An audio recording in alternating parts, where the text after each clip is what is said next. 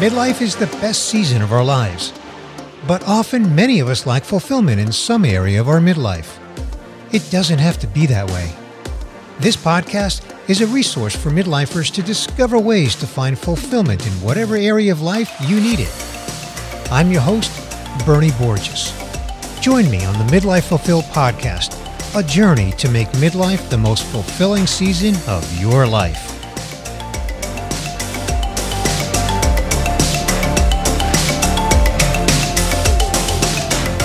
Hello, my midlife friend. This is Bernie Borges, your host of the Midlife Fulfilled podcast, and this is episode 83. And it's a takeaway episode from my conversation with Diane Gilman on episode 82. As I'm sure you know by now, my takeaway episodes are shorter than the guest episodes and they drop on Wednesday mornings. Each one pertains to the guest interview on the previous episode. And as a reminder, this is no replacement for the entire conversation that I had with Diane Gilman on episode 82. So go back and listen to it if you haven't already. In the previous episode, I announced my Midlife Fulfilled virtual Zoom party. It's scheduled for June 23rd, 2023 at 5 p.m. Eastern. And I'm only admitting 10 people. Now, the purpose of this virtual Zoom party. And the reason I'm keeping it small is because I'm going to share something that I'm planning and I want feedback from a small group of people that are among my listeners. I really value that feedback. So join me and 10 midlife friends for this private virtual Zoom party. If it fills up before you RSVP, I will schedule another Zoom party within the next two weeks, but then I'll cap it and I'll roll with the feedback that I've collected to that point. So just scroll down to the show notes to RSVP to my private Midlife Fulfilled virtual Zoom party on June 23rd, 2023 at 5 p.m. Eastern.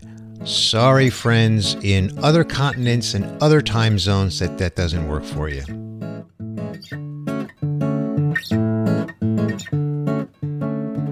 On episode 82, you heard Diane Gilman's story.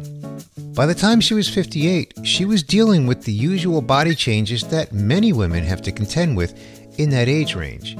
She had gained weight around the middle, and she couldn't find a pair of jeans that fit her. So she designed a pair of jeans for herself. And people noticed. But she realized that she had to bring this to market to serve the women in her age range, really the millions of women in her age range dealing with the same challenge.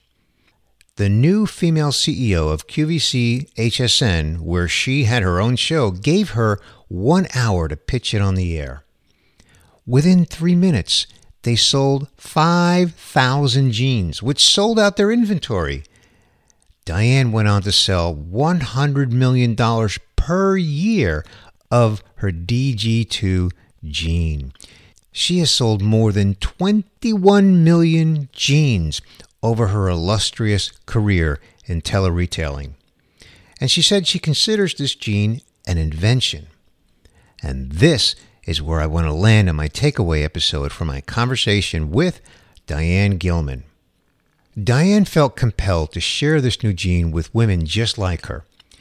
She knew that there were millions of women dealing with the same body changes who couldn't find jeans to wear. But what Diane discovered was not just that she could help women her age fit into a pair of jeans that fit.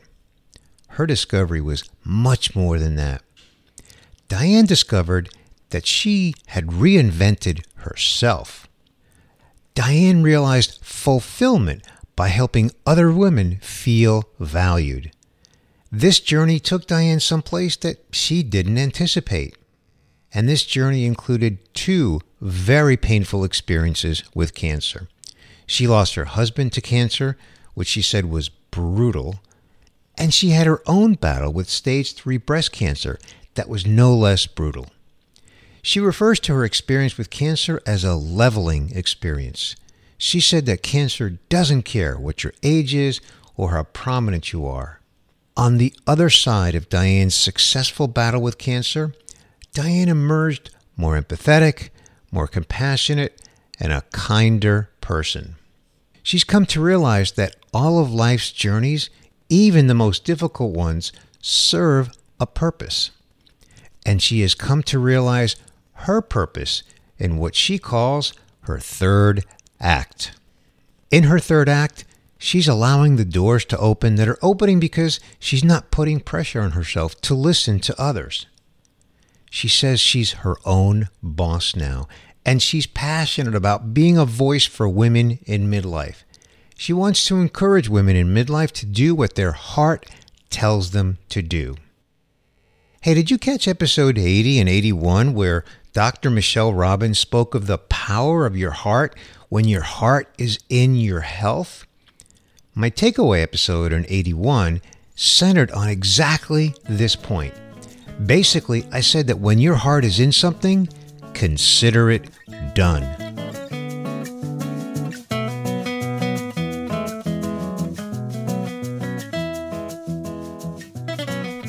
This is what Diane is sharing in her story. Diane wants her legacy to be that she is following her heart in her third act. That Broadway musical that she describes, where the third act is what is most memorable, Diane is in her third act.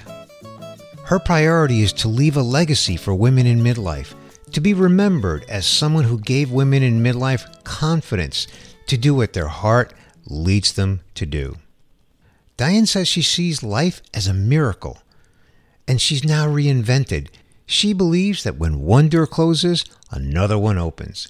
And she says that it's never too late to dream big and that no dream is too small. So, my challenge to you, my midlife friend, is this What is your heart telling you that you're not listening to? You know, most of us in a midlife season, myself included, have something that our heart is telling us that we're not listening to. And this can be difficult. Or it may be something that you're just putting off. My challenge to you is to be honest with yourself. Admit it to yourself if it's true then do something about it. Even if it's just talking about it with someone, do something that's going to help you feel like you have a purpose. Now, look, I don't mean to imply that you don't have a purpose now. But let's face it, if you're not acting on something that's in your heart, you have room for more purpose in your life. And to be honest, I'm talking to myself as much as I'm talking into your ear.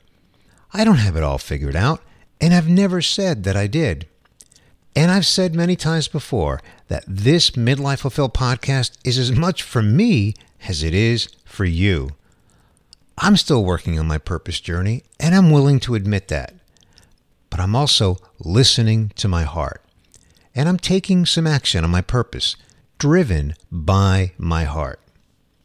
My midlife friend, I hope when I issue you a challenge like this, that you let it penetrate your soul. We all need to have a purpose. Knowing our purpose is a gift. And fulfilling that purpose is a gift to those who are impacted by your purpose.